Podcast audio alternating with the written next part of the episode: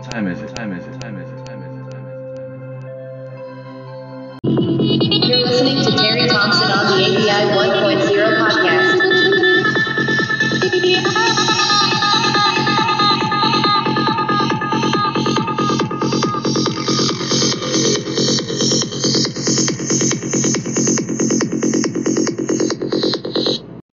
Howdy, and welcome to the ABI 1.0 podcast. I'm your host, Terry Thompson.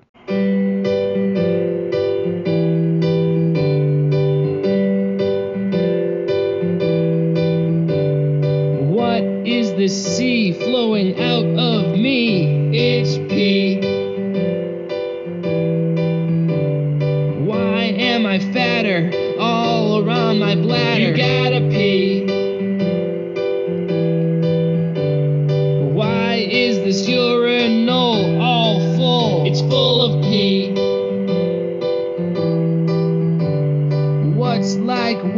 except it's yellow and it's hotter? That's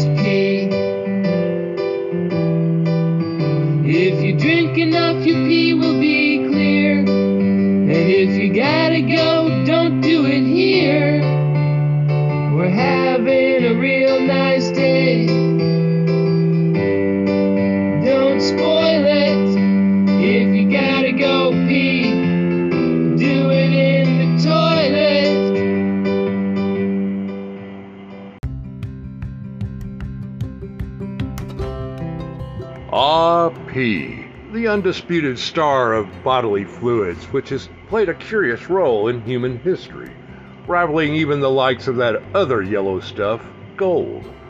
From the earliest of civilizations, wee wee has been treasured for its medicinal properties, believed to cure ailments, ward off evil spirits, and even provide the elixir of youth, or as they say, the fountain of youth's less glamorous cousin. Clearly, our ancestors' fascination with urine was not just a passing fad. But hey, let's drain the vase of conventional ideas, wipe our minds clean, and pour ourselves into the toilet bowl of possibilities. Did you know that today, in the age of technology, we found a way to squeeze even more power out of pee? Hold on tight because here comes a shocking revelation. Scientists have discovered a method to harness the electrifying potential present within urine. Yes, my dear friends, that's right, electricity. I guess as long as you're properly hydrated, you wouldn't have to worry about charging your phone.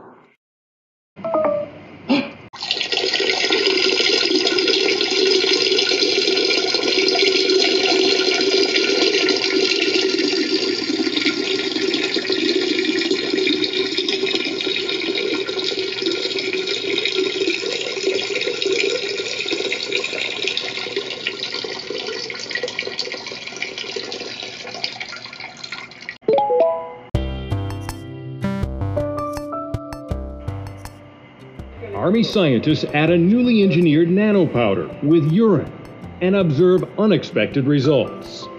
Hydrogen releases from the urine at a fast and furious rate. As an Army scientist, we try to develop new materials and technologies that will benefit uh, particularly the soldier in the field. The research team announced earlier this summer that a nanogalvanic aluminum based powder they were developing produced pure hydrogen when coming into contact with water. The researchers then observed a similar reaction when adding their powder to any liquid containing water. This powder, which we have discovered, reacts very fast with water to produce hydrogen. Hydrogen, the most plentiful element in the universe, has the potential to power fuel cells and provide energy to future soldiers. Fuel cells generate power by channeling hydrogen through a series of membranes that split it into positive protons and negatively charged electrons. At the cathode, the electrons and protons combine with oxygen, resulting in electricity, water, and heat. Using the fuel cell, you can generate power. One kilogram of aluminum powder can produce 220 kilowatts of power in three minutes. In space, astronauts recycle wastewater and urine because drinking water is a precious commodity. For soldiers in austere environments, There are many precious commodities, but power and energy is increasingly important to run communications and electronics gear, and urine is usually not in short supply. When we demonstrated it with urine, we saw almost a factor of twofold increase in the reaction rates. And so, in some ways, we were all very excited because it opens it up for additional potential applications that the rates are so fast and so efficient. The team is still investigating why urine causes a faster reaction, but it may have something to do with the electrolytes and the acidity of the liquid, they said. I'm excited about it because it was sort of a um, spontaneous finding. Uh, we weren't expecting to develop this material specifically for hydrogen production, and it was a group effort. In a statement, the laboratory director, Dr. Philip Perconti, said it may find great utility for forward deployed troops who need a compact and lightweight energy source. We've had an overwhelming response to the at least the initial video um, that we released, and we've been having industry partners. Uh, multiple industry partners contact us um, inquiring about potential licensing. We've had numerous universities contact us. Army partners have also reached out to us. In the coming months, the team will continue to investigate and push the limits of the discovery to try and understand its implications. Given that the urea in urine breaks down into ammonia, urine has been used for cleaning. In pre industrial times, urine was used, in the form of lant or aged urine, as a cleaning fluid. Urine was also used for whitening teeth and a mouthwash in ancient Rome. Oh, I think I'll stick with my current brand, if you don't mind. Listen, mister, let me tell you what I really think. I use it, but it tastes crummy! There was a time in our nation's history that you were a very loyal citizen if you would just hold it until the government officials could get around to you. Yes, a time where it was very patriotic to pee. Soldier, your assignment is to pee. Right here. We'll give it a few months and hopefully some other gunpowder will show up in the meantime. When the American Revolutionary War started in 1775, things got a little weird as the rebel colonists' supply of gunpowder began running low. See, the main chemical compound in gunpowder, potassium nitrate, is not that common out in nature in the United States. And because they couldn't order it off Amazon, the soldiers said, hey, let's make it ourselves. So they mixed pee with soil, ash, leaves, and sticks. Strange, gross, but actually kind of smart.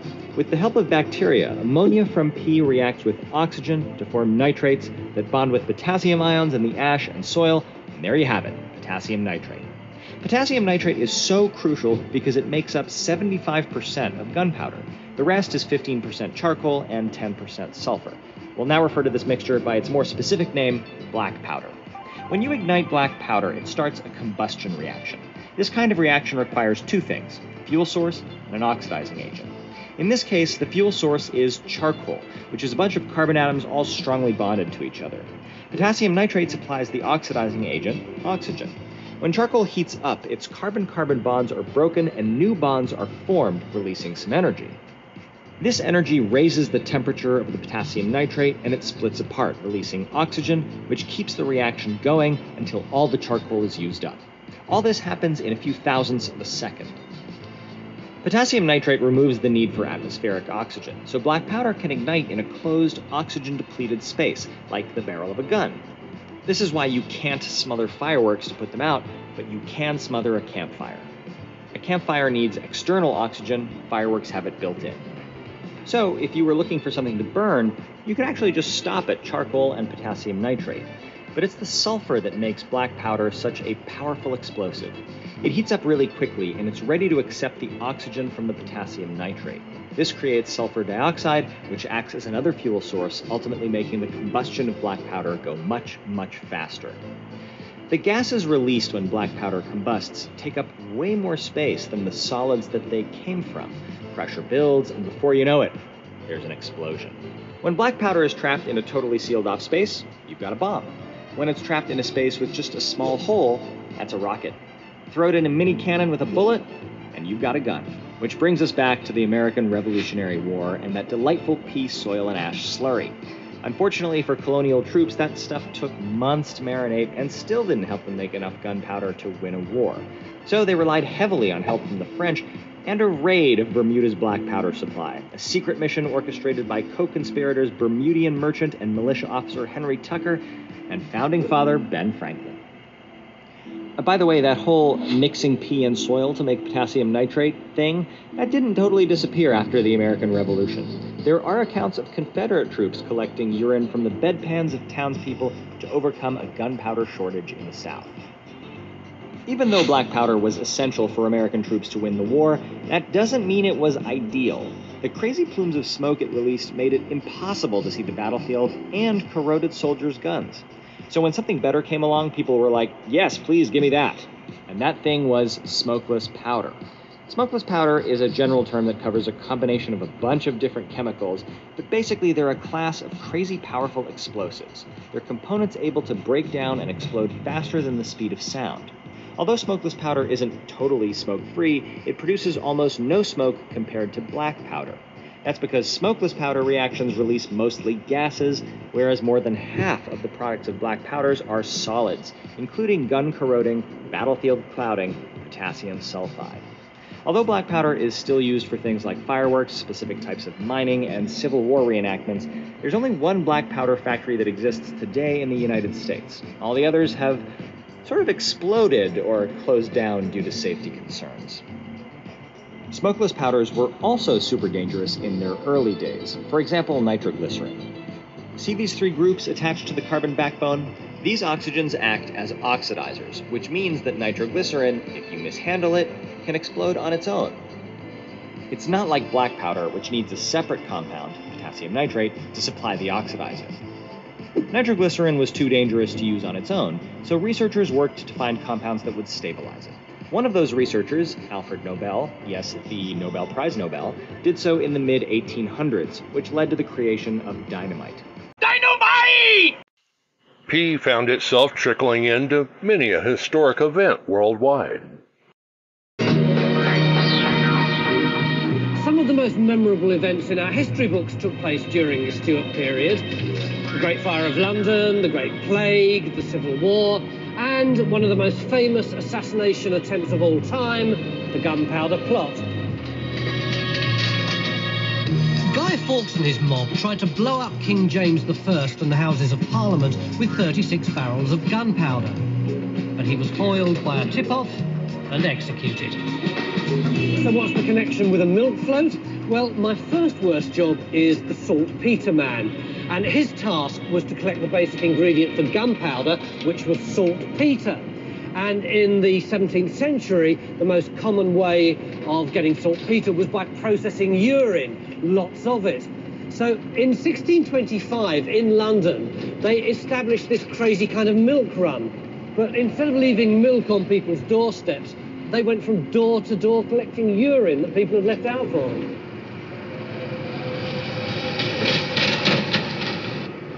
Then, they would have had a horse and cart with a barrel on the back. They did their rounds every other day in the winter and every day in the summer, when it was a hot, hard slog, not to mention sticky and smelly. Urine can be processed to produce potassium nitrate, saltpeter, and every drop was crucial because the gunpowder plot kicked off a whole century of violence. It was the saltpeter man who fueled every musket and cannon. But the insatiable demand was so high that most of his work was much harder.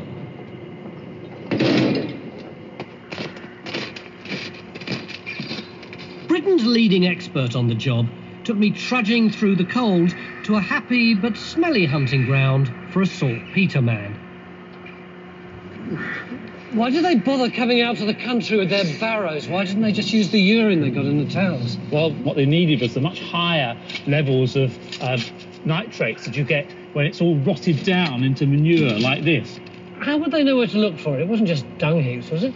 Well, it was dung heaps was a really good place, but actually anywhere where you've got uh, feces, urine, basically. So, so outside people's houses? Oh, and inside. In fact, uh, they dug absolutely everywhere. But if you came to my house looking for dung, I'd tell you to push off. Oh, well, you could try that, of course, but the commissioners had the right, rather like the VAT man today, to dig absolutely anywhere. And they were accused of digging in oh, people's chambers, uh, in, in bedrooms, even in the house of God. They then had the right not only to enter your house, but to demand that you supply the carts and the horses at a reduced rate, of course. You're kidding. No, and of course they were deeply hated for that too. So not only were you breaking your back shoveling manure all day, but people hated you for invading their privacy. Contemporary reports indicate that although they were state sanctioned, saltpeter men were often bully boys who had no qualms about bursting into people's homes. Who are the blokes who did this work?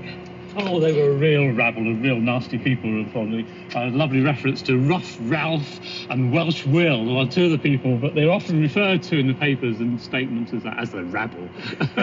So did they make much money out of this? well, the people who did the shoveling didn't, of course, because they were on the bottom of the heap. But you can get some idea of how much money was in this when the guys that employed, the rabble as it were, were paying something like £1,700 for the privilege of being able to go and get the saltpeter. So you've got the guys at the bottom shoveling and the guys at the top making millions and millions of pounds. Yeah, exactly, isn't it? Don't- Things don't change today, do they, No. at all? No. Some have figured out how to run their vehicles directly on urine. Well, It's as simple as pulling up and inserting the, uh, for a lack of a better term, uh, hose. I don't know. I don't care how much you save. I think I would just be too shy to fill my tank. What's wrong, dude? You yellow. I mean, the way I look at it, this has to work. This this really has to work. If this doesn't work, then we don't, you know, we don't have hope as a human race. And that's the truth. Hey, what's up? My name is Dave Kardowski. This is my brother Hank. Hank. And you know what we do? We changed the effing world through a new system of fuel for our automobiles. So today we're going to be converting the motor so that it'll run on HLBP instead of on uh, gasoline. runs on urine, runs on pee, and that's what we're gonna make our car run on today. So I guess you could say urine luck. What I love about what we're doing. We're sticking it where it hurts. You know what I mean? Me and my brother Hank, we don't we don't care. We're doing it our way. Uh, it's good for the environment. It doesn't use any fossil fuels this way, and uh, it's a nice renewable source of energy. Yep, and I can make a ton of it. So to collect the urine, we go around the neighborhood, door to door, and just ask if people are willing to donate. Well, that's a gold mine. They were just they were just throwing it out. They had precious resources sitting in their toilet, in their bladders, and they're just throwing it out. I'm not too happy about anything usually. Today was a good day. Yep. Spilling. Am I spilling? Spilling a lot. Sorry. Put more in later.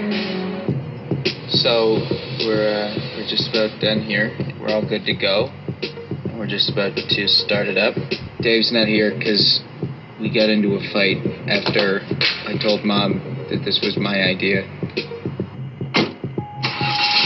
Okay, let's take it for a test drive. So we're uh, we're running on 100% urine now. And one of the best things about running your car on this system is that it, it's such a renewable resource. Um, you can really fill up anywhere if you run out.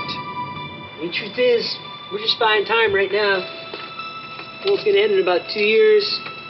Maybe if we can get everybody on urine, everybody using urine in their gas tanks, then yeah, maybe we got a shot. Well, considering the topic that we've been talking about, I think it's about time to take a break. That way we can pick up where we left off. I was going to say dive back in, but that would be just wrong on so many levels.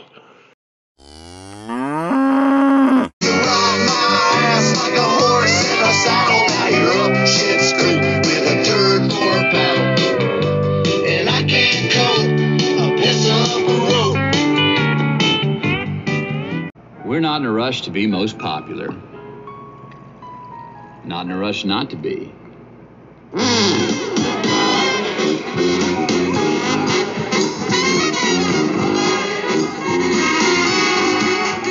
bourbon, no apologies. If it's for you, you'll know. Ah, Thank you. wild turkey. It'll find you. I wanna be a turtle.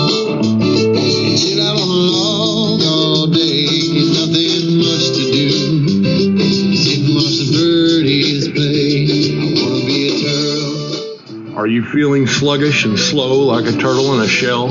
You don't have to drag your feet anymore with the help of Token Turtle CBD in Aransas Pass, Texas. Their store offers a wide range of CBD options, including flour, pre rolls, edibles, relief rubs, vapes, and more to help you move and groove with ease. And the best part, CBD has been known to help with skin issues, inhibit cancer cell growth, stress, anxiety, PTSD, epilepsy, and even lower your A1C. So say goodbye to sluggishness and hello to a new zest for life. Visit Token Turtle CBD at 361 South Commercial Street, Suite F, or check out their website at shoptokenturtles.com to learn more. You can even give them a call at 361 434 0063 if you just have any questions or just want to chat with the friendly staff. So why not come out of your shell and see what all the fuss is about? Token Turtle CBD is available seven days a week from 9 a.m. to 9 p.m., so there's always time to give them a try. Plus, who knows? Maybe you'll discover your inner Zen turtle. I wanna be a turtle. At A, B, I, 1.0 podcast, we really like to hear from our listeners. Email or voicemail. Also check out our Facebook page. Surfs Up, Got a Boogie.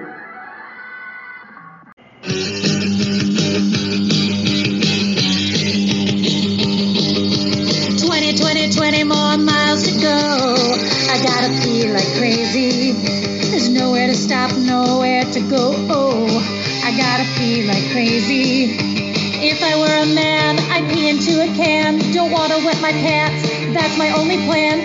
Trying hard to focus, it's more than I can stand. Oh no, no, no, no, no.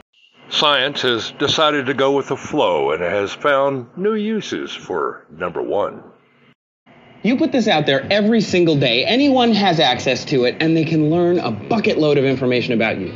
What is it? Hey peeps, Trace here for D News. Any idea what I'm talking about? I'll give you a hint. It has nothing to do with social media, but you do it every day. Still no guesses? It's pee. Urine, whiz, micturate. Yeah, it's pee. And it is dead useful. You're probably wondering what I can find out from your urine. Science has tools to find out what drugs you're taking, what you've eaten, the health of your excretory system, whether you're pregnant, and a crap ton of other things that you likely already heard about. We wouldn't be D News if we only told you the stuff that you already knew. So, how about this? I could take your urine and make brain cells. Urine contains water soluble waste that your body doesn't need. It's filtered through the kidneys and stored in the bladder until you get rid of it. Reprogramming skin cells that make their way into this waste, Chinese scientists created brain cells. You're literally pissing away your brain cells. Using these cells, scientists believe we can turn little bits from our own pee into our own stem cells and use them to cure diseases like Parkinson's or Alzheimer's. Excuse me, but I don't think being a pea brain is anything new. Urine has had a large role in agriculture in the past, and with new scientific developments, it shows great promise for the future. In conventional gardening and farming, there's a lot of emphasis on nitrogen. But really, in a well managed organic garden in the long run, you really shouldn't need to bring in much in the way of additional nitrogen if you've been using compost and mulch and planting legumes in the garden to bring that nitrogen in that way. But in the short run, sometimes you need to do bring it in. A couple of different ways to do that, but my favorite way is through urine. And if you're not on much medication, if you're pretty healthy, urine is very non toxic. There's nothing to worry about, and it's a great source of nitrogen. So, where you do have a compost pile or mulch or bare soil, you can just pee right there if you have privacy and you're comfortable doing that. Where you have plants, you can even water them. If you mix the urine with 20 parts water, you can water them directly. And where you have weeds, you pee right on them just to let them know that they're not really needed here anymore.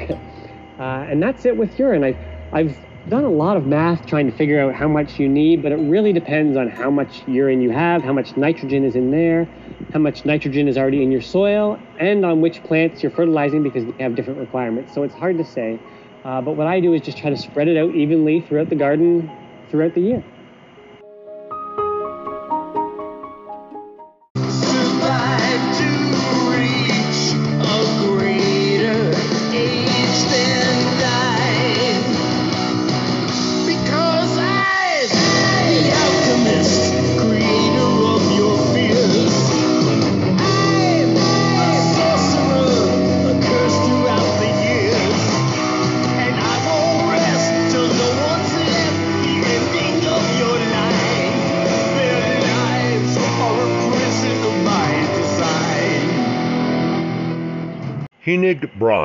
Discovered phosphorus in 1669 in Hamburg, Germany, preparing it from urine. Urine naturally contains considerable quantities of dissolved phosphates. Brand called the substance he had discovered cold fire because it was luminous, glowing in the dark. Recently, a BBC reporter and a chemist replicated his experiment. For his time, Hennig Brand was a real um, whiz kid. Here it is. We're It looks absolutely putrid, I have to say. Um, well, I, I can tell you that even even as a chemist, and I've smelled a lot of stuff, this is seriously, seriously unpleasant. Okay. Um, so we've boiled down about half a liter of urine to, to this, and you can see that it's starting to get a bit pasty. There's all sorts of white solids in there. Oh, God! Oh, God, that is bad. That is really bad. Oh. But what he would have had to do was to was to transfer it into into this retort. So we'll, we're going to pour it in through the top. I'm just going to run it down this glass rod. And the next thing, presumably, is extreme heat. And now, the trial by fire, if you will. It involved great technical skill, controlling temperature, making the furnace and glass retorts. But his strong constitution and persistence produced strange results.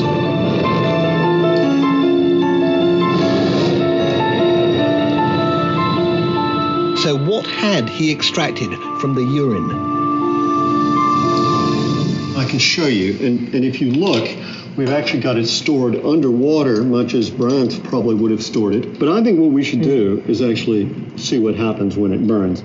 Oh, whoa, whoa, whoa! you can see the plumes of white smoke. Good lord, am I okay to touch? You can, in fact, lift it, yes. Good lord. It's uh, beautiful and I think terrifying at the same time. It is phantasmagorical, isn't it? I mean, it really is unearthly. It's The idea- magic of it's the magic. highest order.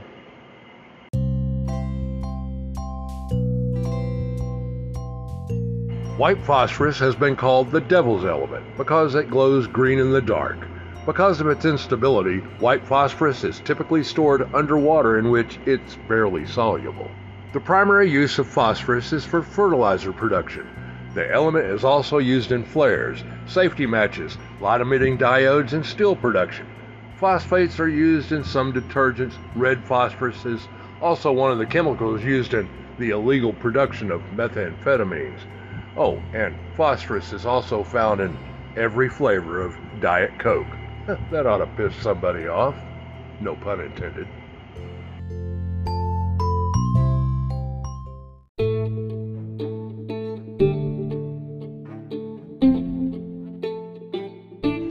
So, my dear listeners, as we conclude our merry quest through the amusing realms of P, we can't help but marvel at the surprising potentials it holds. P through history has been more than just a liquid to relieve ourselves, a splash of humor, a sprinkling of scientific wonder, and even an energy source straight from nature's golden heart. It's time we embrace the comedic side of this liquid magician and acknowledge its subtle yet essential role in our lives. Next time you answer nature's call, remember the power of P knows no bounds. Well, that's going to do it for me.